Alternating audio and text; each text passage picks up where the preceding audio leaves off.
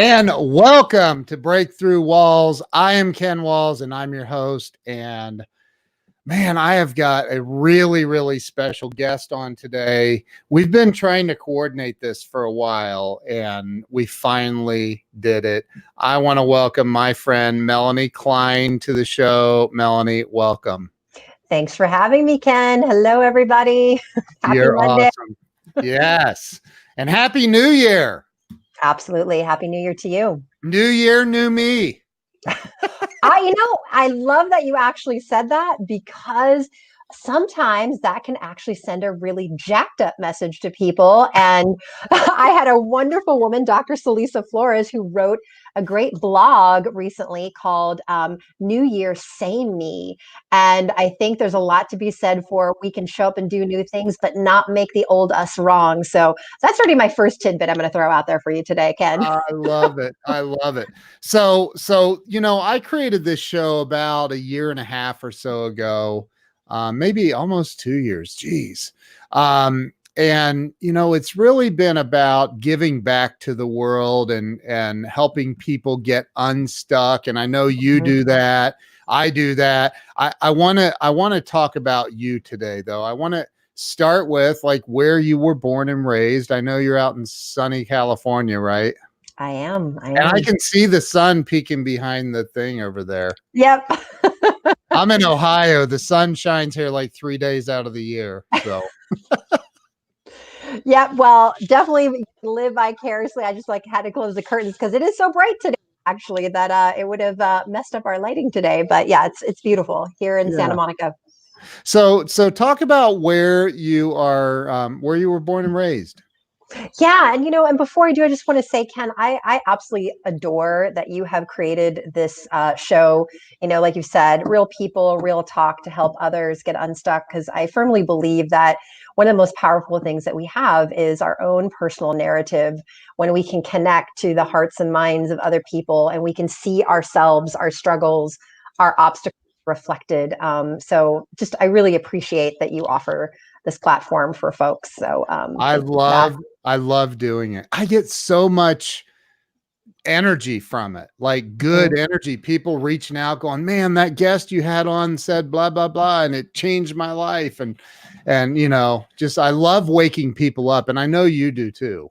Yes, I do. So, yeah, and and I think that goes back to you know, like you said, where where was I born and raised, and how did I kind of get here?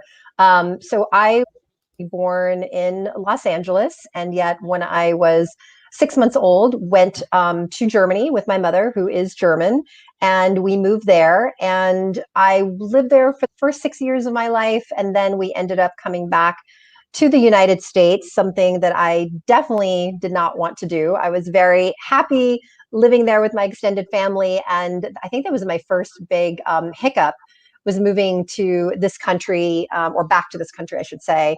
So, you know, different culture, uh, different family family dynamics. Um, just everything was so much of a shock to me that I think I became very quickly interested in sort of how people live and how not every society lives the same way and how there's different values. And so there was this sort of keen awareness that already began when I was very young. And then when I was eight, I started um, actually flying by myself um, back and forth to Germany as an unaccompanied minor. So I'd Jeez. go on, the, yeah, I'd, I'd, go on the airplane by myself, you know, and the the at the time to the U.S. Uh, but yeah, back and forth. Mm-hmm. Oh my god. yeah, I, I, my mom came in one night, um, you know, after we had moved to Los Angeles, and found me crying in bed and asked me, you know, why I was upset. And I said, you know, I missed my family in Germany. And then she asked me, how long have you been upset? How long have you been crying in bed? And I told her I'd been crying in bed for weeks. oh, wow. Yep. So she was like, okay, I think we need to do something. And so apparently she and my grandparents made an arrangement, and I would spend the school year with my parents, and then I would spend the entire two to three months of the summer break with my uh, living with my grandparents and you know being with my aunt and uncle and everyone. So I started doing that at a very young age which was also super unusual. Um, and it wasn't done out of the sense of entitlement, like I am, you know, this sort of young child who travels to Europe for the summer, right? It Yeah. was very much came from a working class blue collar family um, that realized it was very important for me to be in both places. And so it was just the norm for me to live in two different places, two different cultures, speak two different languages, and to be quite honest, also um, not only raised with two cultural, different culturally value systems, but my parents and my grandparents were so different that I very quickly was moving back and forth between these different lifestyles and ways of seeing the world. And while there was definitely some confusion and led to some of the obstacles in my life, uh, certainly it gave me a perspective on um, you know all the different ways that we can live, all the different ways that we can relate as people. And I feel like it gave me the opportunity to pull some of the best qualities from all the six adults that raised me my parents, my grandparents, my aunt and uncle. And I'm sure that wow. yeah. You speak German too. yeah, and my son goes to a German school. He's 10 and he went to a German preschool and he goes to a German immersion school here in Los Angeles. So very it was very important for me to continue to have my own son have the you know the benefit of living uh, biculturally if you will and Wow. so i took him for the first time when he was about 10 months old to germany we've gone every year and he speaks german and writes and reads in german and yeah Oh my gosh. national school where not only do they have German immersion, but Spanish. And the kids come from all sorts of different countries and backgrounds. It's really wonderful. Wow. That's incredible. I've Mhm. only known, and I would never put you in the same category, but I I know one other German woman. She's a much, much, much older lady, and her her and her husband were clients of mine years ago. Uh-huh. He was such a ha- he's just a happy-go-lucky, super nice guy. They're from Germany but live Mhm. here in the U.S. And she was not like at all. Like she was just this stout, not I mean, I think I made her smile once, and I love to make people smile. I was like, I, I think I said something like, you know, if you smile, your face might shatter. And she smiled.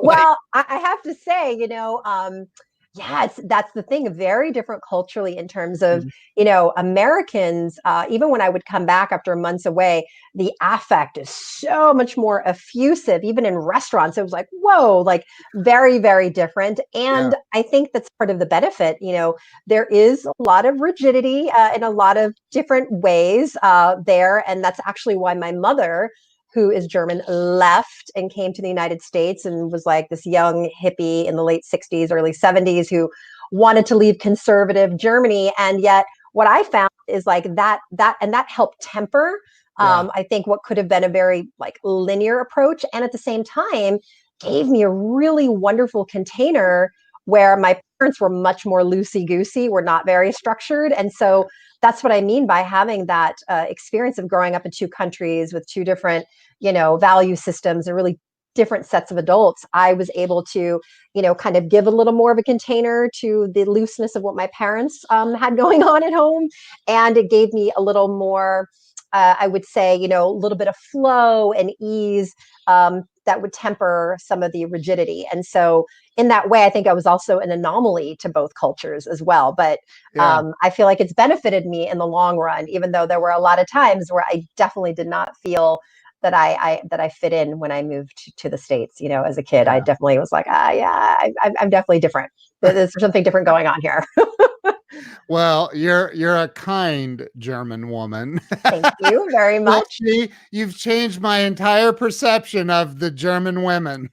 I love it because that is um part of what I like to do. I love to shatter paradigms and You know, I'm I'm have. gonna get I'm gonna get hate mail from German women now. I, I was thinking, I'm like, you might get some flack for that, Ken, but I know you, know you can handle it. And like I said, I really like to, I, you know, as a as a woman and as a sociologist, a women's studies professor, and as a coach, I love shattering um, stereotypes and paradigms that we have. You know, is really Wow. like how can we think outside of that box and see something different. So I'm glad that you've had that experience with me today already. yeah, well, I had that experience with you in San Diego when we were both out there. So, um, so like growing up, you know, I've always, I mean, look, you already know this. I think that I I know this, and and you know, I can't scientifically prove it, but I think that what goes on with us humans as children the adults around us and the teachers the preachers the nuns the rabbis the everybody that's in in a Mhm. child's life kind of i don't want to say dictates but but helps form what that person becomes as an adult right? And so with you and I, i'm not saying like you know maybe your parents said you're going to be a doctor and you were a rebel and you're like no i'm going to be a homeless person instead and, right so so i'm not so it could go the opposite uh, also Sure. right so Sure. so with you, what do you feel like from childhood? Because that's really like that's seriously diverse. I mean, you, you Yeah. you experience two completely different cultures. What do you feel from childhood kind of paved the way for what you became as an adult? First of all, I love that question. As a sociologist, I just completely geek out on it because, you know, obviously you're saying it in, in different language than, I would. So uh, I'm going to put it in my language and answer that question at Yeah. the same time. You're really talking about socialization, right? The Yeah. process of socialization. How how does our identity become formed? How does our sense of self become formed in this social environment and all the people and groups that you know have an influence on us? And I think people forget that it's sometimes not just the obvious things. You know, people think about parents and they think about like you know oftentimes maybe religion and and, and the media but it's it's really it's everything around us you know our neighborhood who we interact with in the neighborhood um, our peer group plus Yeah. the media all those things together overtly and covertly or in obvious ways and subtle ways begin to kind of you know create all of those imprints um, over and over again that allow us to form our sense of self and the way that we see the world and so for me you know first and foremost it's very obvious that being in two different places and having those different value systems and to be honest going to school i went to school in germany in kindergarten and then i i did that in the states as well. Like having those different systems educationally and different peer groups and of course uh, what i had access to in the media was very different. Um, i grew up in a country that at the time we didn't even have television available 24 hours a day. Um, uh, there there was only you know certain programming at certain times a day so all of that had an impact and then i would say um, really the most formative thing would be my maternal um, grandparents Mm, in terms of they were very solid, um, dynamic uh, people, um, very uh, truly incredible people. I have to say, my grandmother uh, was not the average woman of her time either. And um, you know, it was when I was around twelve or thirteen, it came out that she had been married prior to my grandfather, and I was like, "What? You were married to someone else?" And it turned out that she actually uh, she was an American woman uh, in the late 40s who had married a Welsh um, sailor because she wanted to escape her very sort of oppressive um, household with her father. yeah. And uh, she was one of the first to sail over on the Queen Mary. And when she went to Wales, where they were living at the time, it came out that she was going to um, be expected to not go to university and be learn how to be a proper Welsh housewife. So she ended up um, fleeing. Her first husband had to file a missing persons report because she decided, I am not going to do this. Wait, here she she fled her husband? Yeah, she Oh, left Wow. and she to London and was working at a, in a travel agency. And she was an artist in London. And um, at that point, you know, the, there was just so much, you know, the war was still going on. There was so much going, you know, there was so much upheaval, if you will. She said it was a mm-hmm. very exciting time that she'd come from a very proper white Anglo Saxon Protestant household. Her father was a self made, successful businessman. And there were certain dictates about what a young woman like her was expected to be. And she essentially was like, F that. The war is a great excuse to do what I want. And at that mm-hmm. time, she met my grandfather, who was a German prisoner of war at the time. And uh, they met. And then she ended up saying, Well, you know what? I'm going to, when he was released, um, she smuggled herself into Germany at a time when Americans were not allowed. And she was the first uh, woman at that time to marry a German POW after the war. And there were newspaper articles all over. I have copies of them. And so when she told me about being married to this her first husband, the Welsh uh, soldier, and she brought out the newspaper articles. I had no idea. My grandparents were just like regular folk, right? But when I read that, I I was just so astounded. And you know, in retrospect, it's like even before I knew my grandmother, there was there was something special. She had something really regal and exciting and adventurous about her. She nowhere where she went was she the average woman of the time, meaning she didn't, f- you know, fulfill the expectations. So, yeah. um, being spending so much time with her was, I think, one of the most profound influences, and the fact that my gr- grandfather also very much was excited by and loved that she was kind of um, wild, if you will. Yeah. you know, and uh, so there was a lot of permission in that household to really uh, explore myself as a woman. Uh, there was an expectation that I would, you know, th- that I was smart, that I was artistic, that I could be adventurous. And it was not necessarily always said, uh, you know, forthrightly, but it was implied. I could see that. And that's what I mean by that both overt and covert socialization. Yeah. And so I, I think that um, that really kind of set the stage for who I became today. Uh, I even think back when I was, I think, 12 my grandmother said, let's just go on a let's go on an adventure. And she pulled out our passports and she brought out a huge paper map because this was, you know, in the 80s. Yeah. And uh, we mapped out the route from Germany to go to Strasbourg, France. And we left for the day. And I navigated that trip oh with the paper map. And in a car in a car car. and, oh and, we went to France for the day. And then uh, we came, by the time we got back, it was midnight. We, it was a whole day excursion. Wow. There were no cell phones at the time. She just said to my grandfather, Mel and I are taking adventure. Don't ask where we're going. We'll just be back. And he's like, oh, okay. There, there goes Connie with you know one of her, one of her things. And she's my namesake. That's my middle name. I'm Melanie uh, Connie Klein. And awesome. so you know, I would do things like that with with my grandmother, and it was really exciting. And she would, you know, we would spend a lot of time in nature. She would recite poetry like you know keats and shelley and all of these wonderful things and she was a painter and she would knit and she gardened and she did all of this wonderful stuff um, that really kind of i think allowed me to have a very broad and complex idea of what i could become wow. and then i want to give proper credit to my father's mother to my paternal grandmother while i did not spend as much time with her um, she was one of the first women in the united states in the early 60s to uh, divorced her husband when they had five kids. Okay. Wow. She had she had five kids under the age of seven. I think by the time she was 26 years old.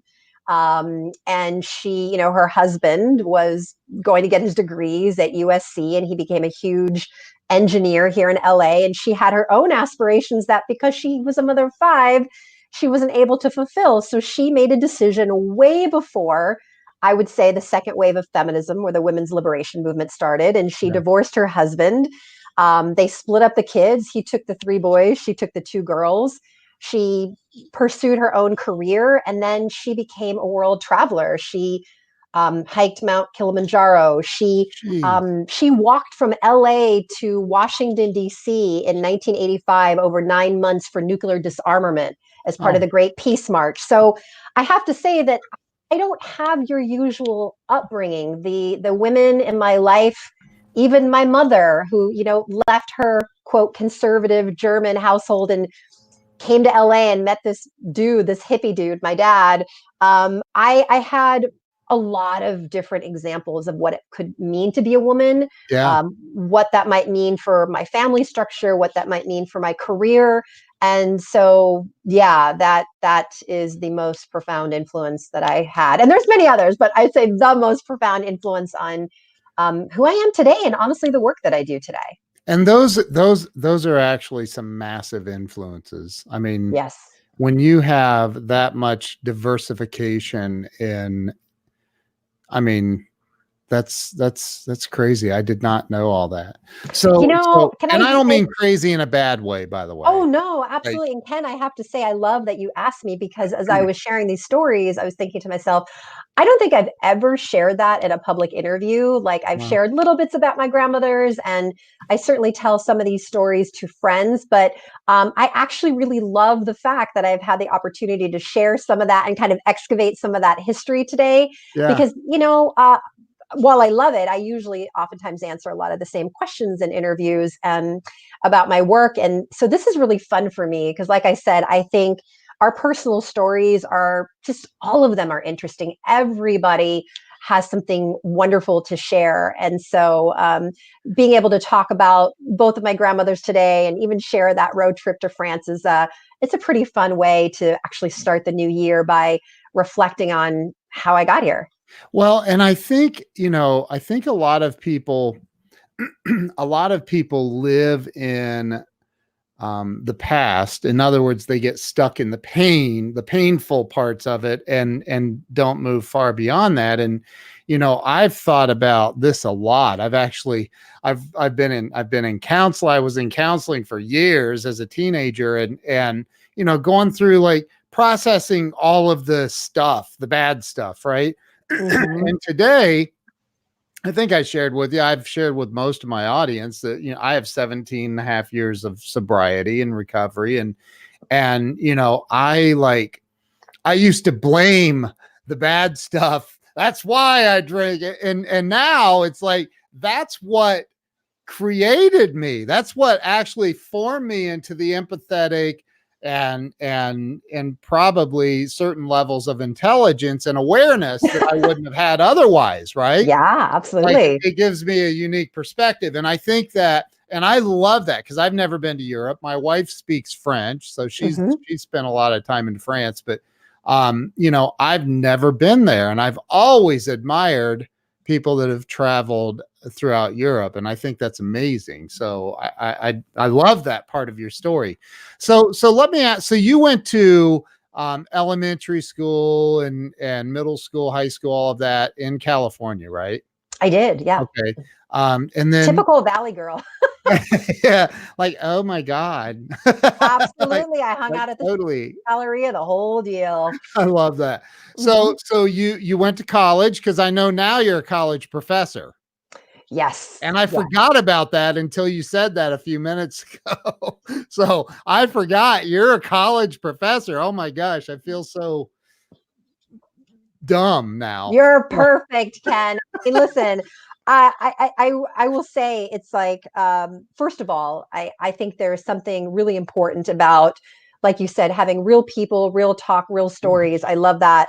Um, because we all have something powerful to share. And too often people get caught up in these hierarchies about who's more credible, who's more intelligent, who has Yeah. more to offer. We all have something so beautiful to offer. And some of the most important people in my life were not college educated. In fact, you know, one of my yoga teachers who I met in 1996 and practiced with one of my mentors, we're still great friends, he was a high school dropout and he is one of the most wise, profound people um world and in my life. So um, I think there's something really important to be said about how if we can all step to the table and see that we we all have equal worth and value, then we will get so much further in our own healing as a culture because we're, we're we're able to really um, you know reap the benefits of of everyone. And Yeah. that's to be honest, it's been one of my big missions. Uh, I really mean that sincerely. When I ended up going into um, community college, that happened after, like you said, I had gone to elementary, middle, and high school, private schools here in Southern California. My father uh, felt it was really important, especially as um, someone who I didn't speak English when I moved back here at that point, to be in a private school.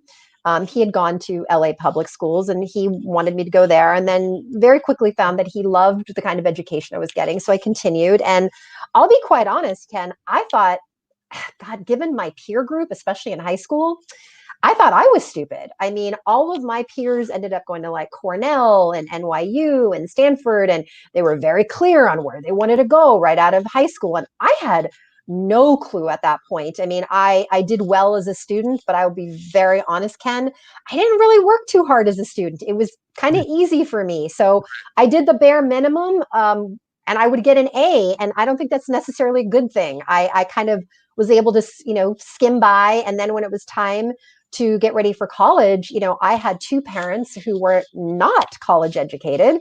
Right. Um, my mother, first of all, was from a different country. So her thing was always like, hey, I don't speak English. I didn't go to school here. I'm not sure how to help you. My dad was a carpenter, right? And who had graduated from the local high school. Uh, my parents had me when they were 21. He needed to work. And so I didn't have any, I would say, guidance around going into college. Um, their best effort was sending me to a college prep school. And yet, I didn't really seek out the guidance that I needed. So I was like, well, where do I go? So I went to the local college, dropped out after a year, moved to Hawaii, had no clue what I was doing. And then after living in Hawaii for a few months, I went, okay, th- this is certainly not it either. I'm going to go back. I didn't know what to do given that I had dropped out of college. And someone's like, oh, you can go to the local community college and thus began my love affair with honestly community colleges. And that's where I met my first mentor. Hey, Holly, thanks for watching. And um, that was a time where I think my self esteem was really bolstered around what I could be by my first mentor in community college. Because coming out of high school, uh, I'll be honest, I was just dumbfounded by the entire process. I felt confused. And as a result, I didn't feel honestly smart enough to do much. And I'll even say that I think one of my biggest goals at the time was I was hoping I would marry someone who uh, could take care of me because I really didn't think I could take care of myself. And then that all changed when I went to community college and, uh, you know, got older. But it's sort of a wonderful example of you can think that you're not bright, you can think you're not smart, you can think that you're not capable. And not only is that not true, you can absolutely change that reality as you start to do some of the deeper work, which is what I started to do at that time. But I have so I have a question, and and you're mm-hmm. a professor of sociology. Sociology and women's studies, although I only mm. teach about two on the ground classes now. I've done that for 17 years, and for the last few years, my my primary work is having a full roster of coaching clients at this point. Okay, yeah. Mm-hmm. So um, I you know, I I shared with you, I'm I didn't graduate high school. Mm-hmm. Um, I had all college prep courses, but they said biology is a requirement, and I'm like, yeah, I I didn't like that. I would really. probably feel the same way. yeah. And they're like, well, you have to have it to graduate. And I'm like, that's stupid. I'm never gonna dissect a frog again, you idiots. But anyway, whatever. So I I walked out and and and so, you know, and for a long time I felt like really less than. But, you mm-hmm. know, since then, I've employed a whole lot of college graduates that we won't even go there. But, um, oh, I get you. I won't go there. But, but the, you know, I think that at, you know, we're as a society, I think we put so much ridiculous pressure on 18 and 19 year old children because they're still children on what they should be. And it's like, dude, I, I, I didn't. I'm 51 years old and I'm still not sure what I should be. no, I'm kidding, but like I think yeah. we put way too much pressure on an 18 year old to say, "Hey, man, go. You're going to be a dentist. Go to dental school, get $300,000 in debt, and go work on people's teeth or or whatever it is." I, I and I might be wrong, but I actually saw a video. Somebody way smarter than me put out a video talking about this the other day, and I was like, "This is we're we're pressuring our kids." Do you agree or not? I, I do. I, I don't think everyone has the same trajectory at all. I mean, um, there, there were a few things going through my mind as you were talking that actually even goes back to earlier questions that I didn't completely answer yet. but one of them is, you know, um, I, I've met some PhDs who I am completely unimpressed with.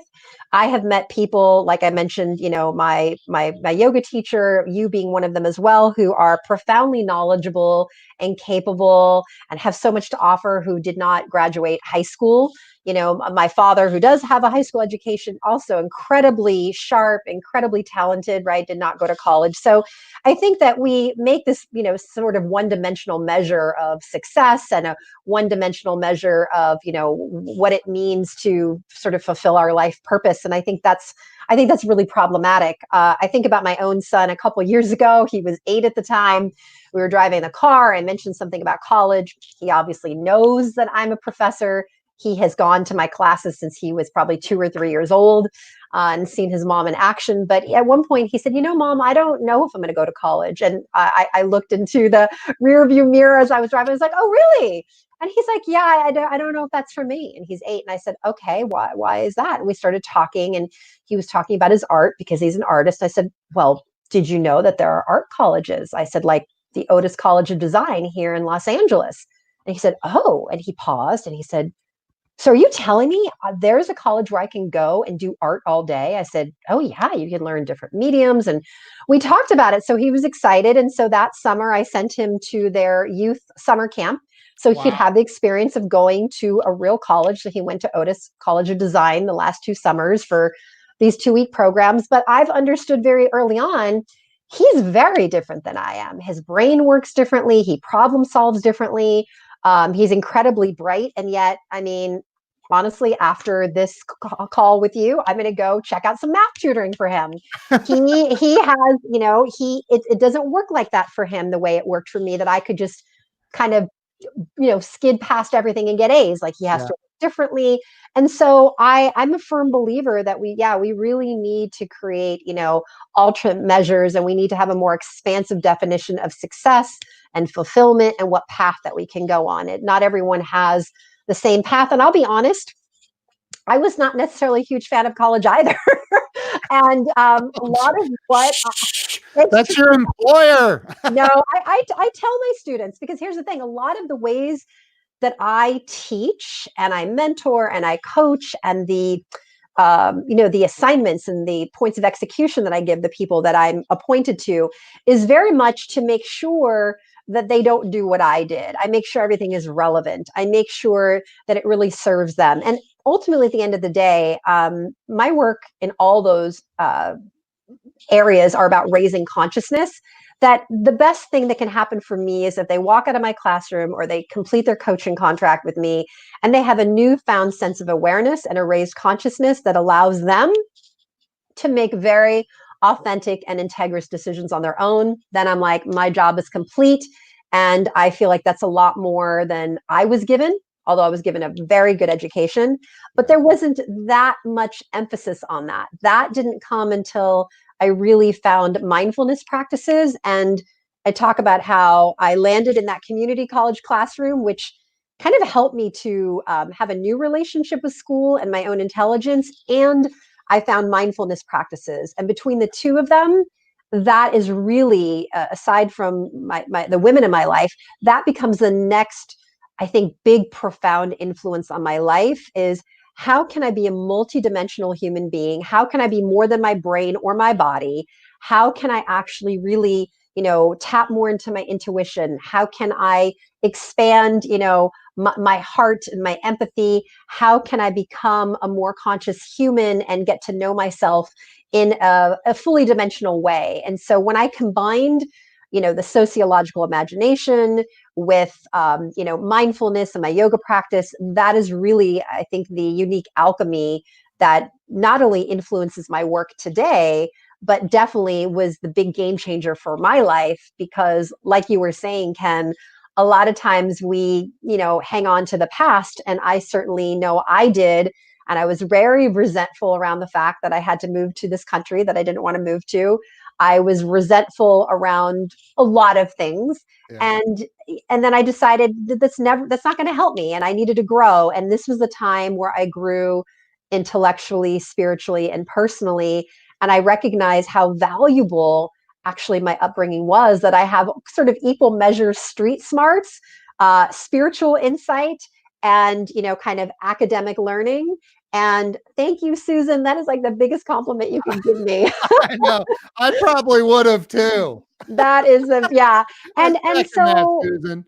Yes, and that's what I want to offer, you know, the people who work with me one-on-one and my, my students and people that I mentor is um yeah, I just I want to make sure that they are able to come authentically into themselves and yeah. by being able to speak in academic jargon yet at the same time relate to people of many different socioeconomic classes and ethnic backgrounds has been very beneficial because I have made sure that the people who are in front of me either on the computer screen or in the seats feel seen. I feel that's one of the most important things we can offer people is that they really feel witnessed, seen, and feel very heard. And um, that's one of my biggest missions because I know when that happens and people really begin to flourish and thrive in who they are, we as a society all benefit from the gifts that they have to offer. Otherwise, we miss them personally and we miss them as a as a group, you know.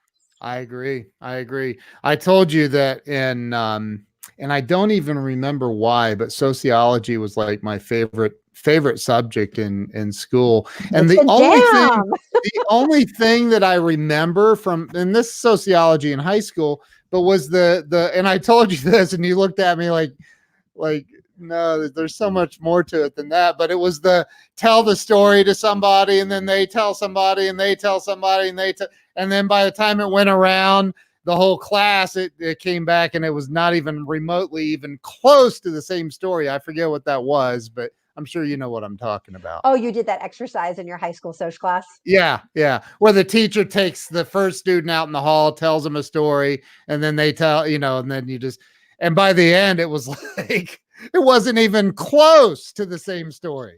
Like it well was- it's it's like the it's like the adult version of telephone and when Yeah. it comes to sociology it's just really um, understanding how you know you can have something happen or you know politically or economically or we can read or watch something or witness something in person and three people are going to walk away with three different experiences of that yes because we are not unbiased even in our own lives we are coming to the table with everything that we've learned everything that we've taken in up until that point right. um, and that's that's our filter or that's our lens right and so that is why actually ken i love that you brought that up why my mindfulness practice was so powerful because as i was intellectually understanding and deconstructing the ways in which i had learned things about the world or the ways in which I had come to know myself as a woman or the ways in which my self identity was constructed. It was one thing to understand it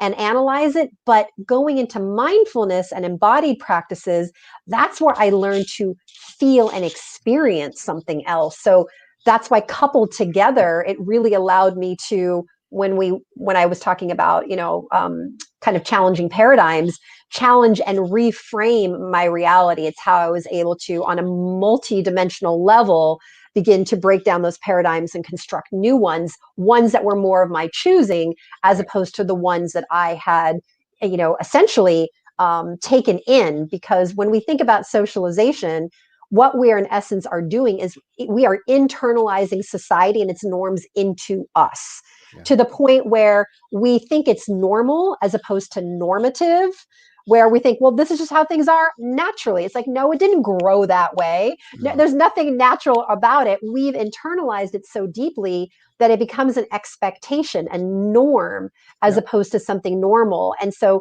this also relates to then um, my work you know in terms of empowering folks both as a professor a writer and as an empowerment coach is that actually we get to create this new level of awareness and then we get to choose. We get to have choice into the equation and we can empower ourselves to see things differently. We can begin to see things more clearly and we can choose the things that we really want to do and say as opposed to the things that we have been enculturated with the things that we have learned from our parents from uh, the church the mosque the temple from the media you know whatever it happens to be. And and that was what was so powerful is that i went from a place of feeling like i couldn't amount to more than someone's wife to oh I, I can actually do a lot and that my voice can be incredibly important. I would have never imagined 25 30 years ago that i would have had written books that i would have edited books that i would have community platforms that i would be a professor that i would be coaching incredibly high level high performing people to their next spot. Um, that all came through that unique combination of the you know really developing the intellect and developing my mindfulness practices and realizing i had a lot more control and choice than i imagined and I love that that you are, and gosh, I don't even know how to say this. I- so please don't anybody hate me for what I'm getting ready to oh, say. oh no No, but like I love the disclaimer, Ken. I, I know.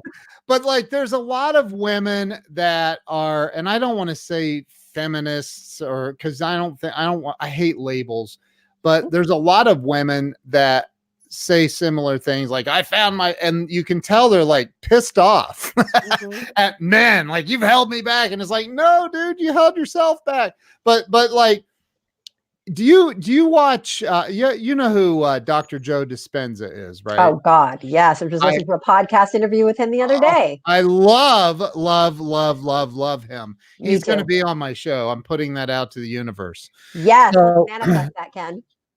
so you know he talks about that you know we're walking around we you know 60 to 80,000 thoughts per day Mhm. and and that 90% of our thoughts that we have today are the same exact thoughts that we had yesterday That's right. and and and I love this part and that we're actually 50% of the stories we're telling ourselves are made up they're not even true oh my God, yes, yes to And all of it. we're embellishing the crap out of stuff that that happened in the past that didn't even happen Yes, you know there. There's a few things I want to say. I don't know if you had a specific question or you're just bringing him up because no i'm just bringing him up i because i love this guy yes, you've given me a, a lot already. I mean, you don't have to give me. You don't have to seed me too much to get a lot out of out of me. i love it right?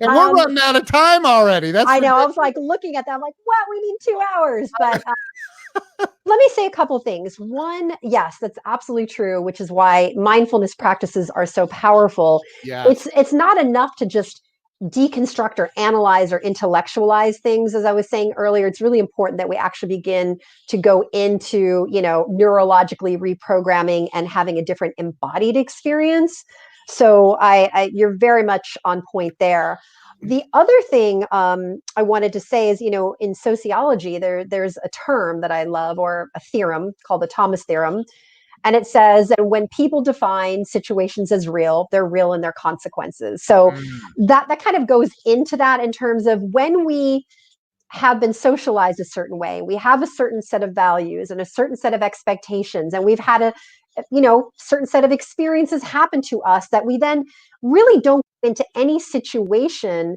uh, objectively and we have certain projections and expectations.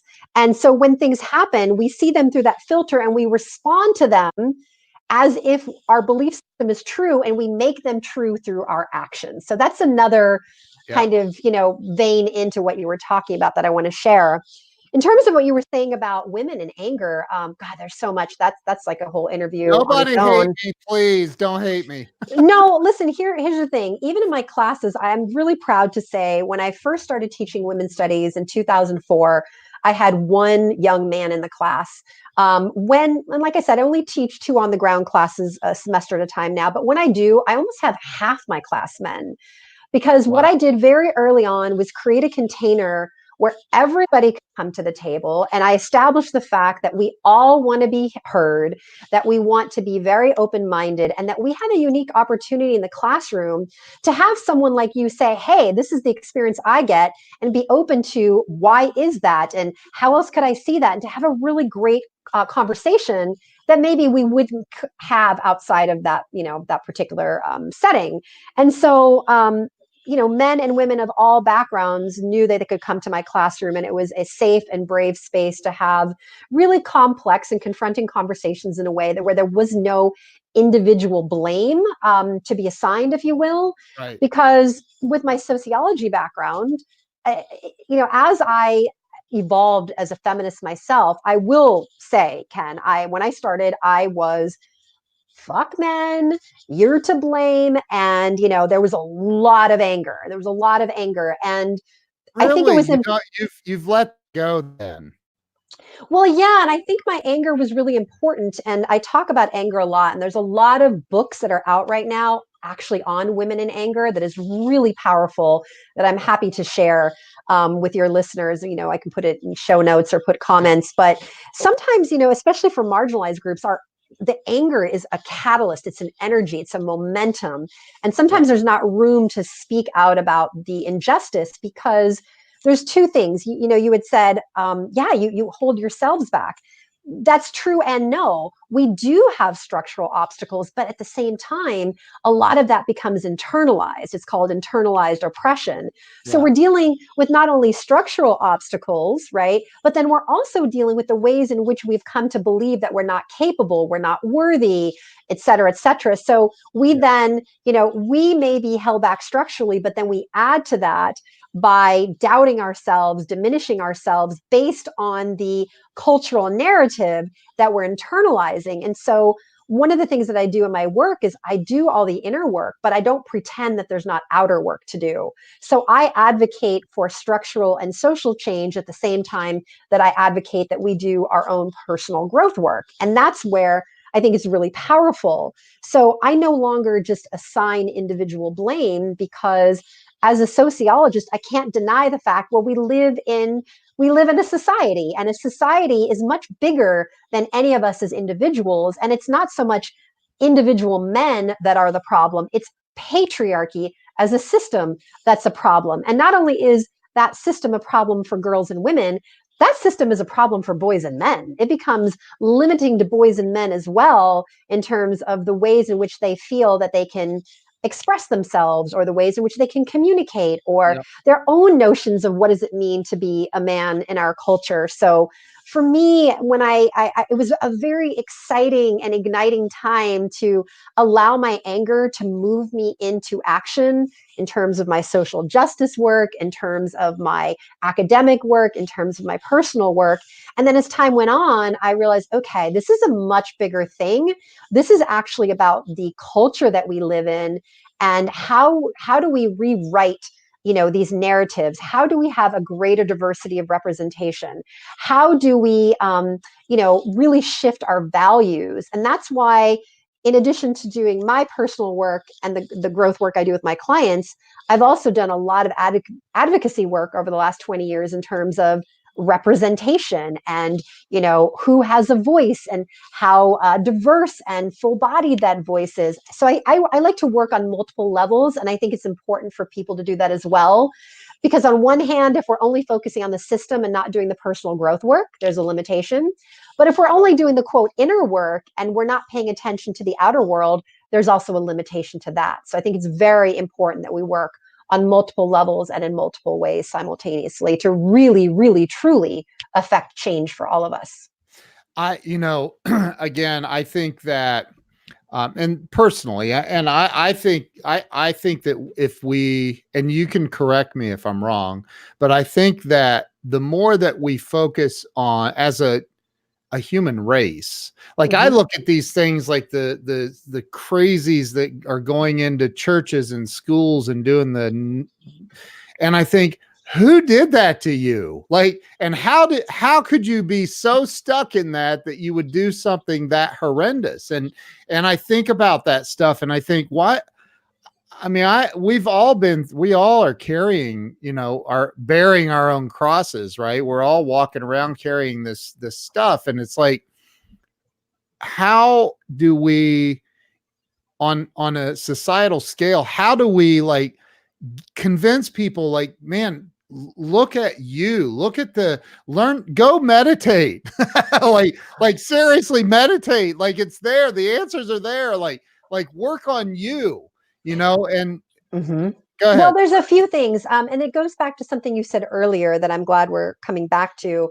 Um, w- on one hand, absolutely, there's there's the importance of that self growth work and that introspection, that self reflexivity, Yeah. um, learning how to train and control our minds and our actions. And yet, the truth is that's that's not necessarily um, something that is available in terms of even people knowing that or how to seek it out. I mean, that was not anything that was just landed in my lap. I sought that out, right? right For sure. right. And so I do a lot of work around the accessibility to these practices and techniques to making them much more democratic in nature so that everyone has access. yeah And we've definitely grown as a society to making sure that that's possible, but it's certainly not true everywhere, right? right right the the other thing is while we have that going on we have to look at all of the different social variables if we you know we bring in social class if we're bringing in you know racial and ethnic background we're bringing in all of these different things and um you know beginning to to when you were talking about how our self identity grows how our perception of self comes into play and you had said you know parents and this and that and i said for sure and a lot of times um, there people are so quick to blame families for everything and parents for everything especially mothers to be quite honest which right. assumes that you know mothers are doing that kind of care work on their own that's a whole Yeah. nother conversation Yeah. but the truth is we're all raising society's children every single one of us even if we don't have children even if we're just someone's neighbor if we're someone's Yep. auntie or uncle uh, the media like in fact if you actually do the math children are spending less time with their parents or their uh, guardians than they are with school and their tablets and things Yep. of that nature. Yep. So we really have to kind of zoom out as opposed to going, well, what was wrong with those parents? It's like it's actually just not about that. Right. We have to take a holistic look at how are we operating as a culture? What are our value systems? Where are the checks and balances?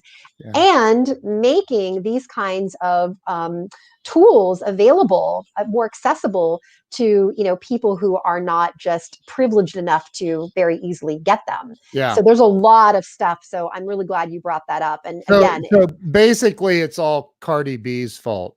that would be reductionist, but yes, I'm just kidding. I know, I'm I totally know, kidding. I know. Yeah, No hate mail. No hate mail. no hate mail. So- no, there's so- there's a lot going on, and I Yeah. think people miss that. I think, you know, to be honest, we're in an anti-intellectual um, phase in our in our country and as our culture, which I I don't think is an accident. That is by design.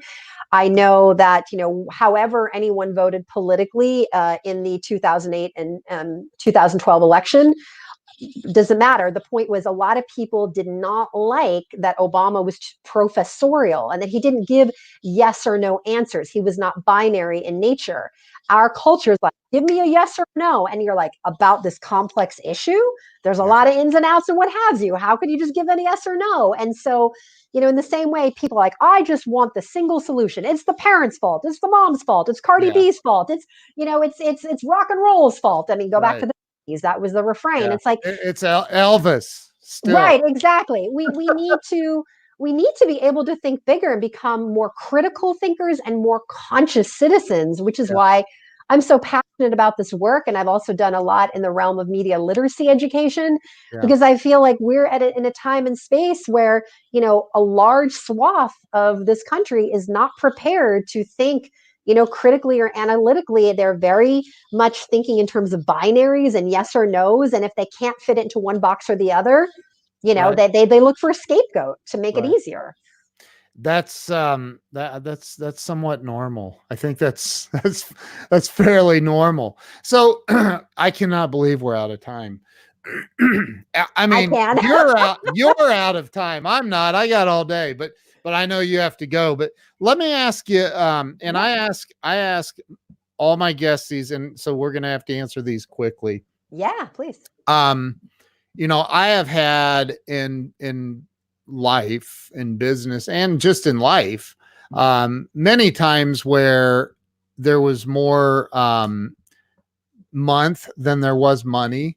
Um there was more you know I, i've had a car repossessed in front of employees that work for me. I mean i've had all kinds of you know challenges and and and wanted to give up you know wanted to Mm. stop wanted to just go you know what let me just go settle for a paycheck somewhere or mm-hmm. whatever like and i'm not nothing against somebody that Sure. has a paycheck i'm i'm just not cut out for that but for the person that is struggling right now that that just can't seem to grasp a hold of the the horns of success and we'll say the gauge is financial but we know there's a lot more to it than that what do you say to that person to help them push through keep going and not give up You know, I, I think one of the most important things is to really dig down deep inside and feel like what are you really driven towards? Like what is compelling you? Because I know for me, there were so many times I dealt with so much adversity, including financially, and Uh, wanted to give up and just like lay down, right? And yet I felt compelled and I kept kind of answering the call about what was compelling me and driving me forward. And I just kept going and looking for the next thing that was going to give me the insight or the possibility to get to the next thing. So um, there was just a really deep um, commitment to what I felt was driving me in terms of my purpose. And uh, that became more important than all the obstacles. Uh, I was very clear that I, I wanted more than what I was experiencing, and that even though I didn't know how it was going to happen, um, that there was a way around that. And I and I, I've done that for the last you know 25, 26 years at this point, and it's served me incredibly well. Um, it serves my clients well, so it's like keep coming back to the desire and the drive. Love that. To the person that um, maybe their car was repoed last week and their electric's getting shut off tomorrow and they're they're losing hope because let's face it we have an epidemic of suicide in this country Mm-hmm. as well um that that that calls you and says i don't know what to do i don't know what to do I'm, i've lost all hope and i don't know which way to turn Mhm. um what do you say to them in that moment to to and i'm sure there's a lot of questions um but but what do you say to give that person hope like Mhm. to keep going I think to distill it, because you said there's a lot more. I- It just came to me as you were asking the questions. I was like, these three C's came up get creative, get curious, and connect. Those have really worked well for me is to reach out when I don't want to reach out, make connections when the last thing I want to do is talk to anybody and I just want to hide under the covers, like connect. Creativity and curiosity has been great for me where I'm like, okay, I'm I'm only looking at this one way from one angle, one perspective. I'm only seeing one kind of solution and starting to kind of push those boundaries out what are all the different ways that I can deal with this? How can I get creative? How can I get curious about the ways I can get creative? And um, I, I found that to also work incredibly well for me. And I think there's there's some there's some incredible power for people to harness there. get creative i love love love that people don't understand i mean look every religion in the world refers to god as the creator and it's like dude you want to like get close to god start getting get creative I used to talk about creative financing when I couldn't figure out. I'm like, I'm going to go into creative financing, which meant I was looking mm. beyond uh, only getting a paycheck, only working here or working in that way. So Yeah. creativity, curiosity, and connection. i sure. love that love love love that melanie i could talk to you all day I know, same here. I love it. I freaking adore you. I think you're awesome. Listen, I want to do something else with you, another show or maybe a weekly thing. Let's whatever thi- can. You know how to find me. I'm I mean, it only took eight again. months to get you on this show. Eight weeks, dude. oh, eight eight weeks. weeks. I'm sorry. I'm But yeah, I would love that. And thank you to everybody who tuned in and posted comments. It's been such a delight.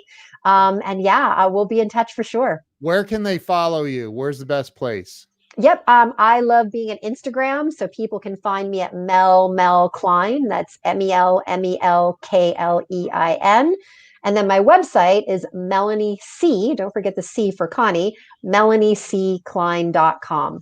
MelanieCKlein.com. We'll drop that in the in the um the show notes and and the comments. And Melanie, you rock. Thank you so much. And we will see. Don't hang up on me yet. We'll see you guys later. Thank you so much. I really appreciate you Thanks, coming. everybody. All right. We'll see you guys later.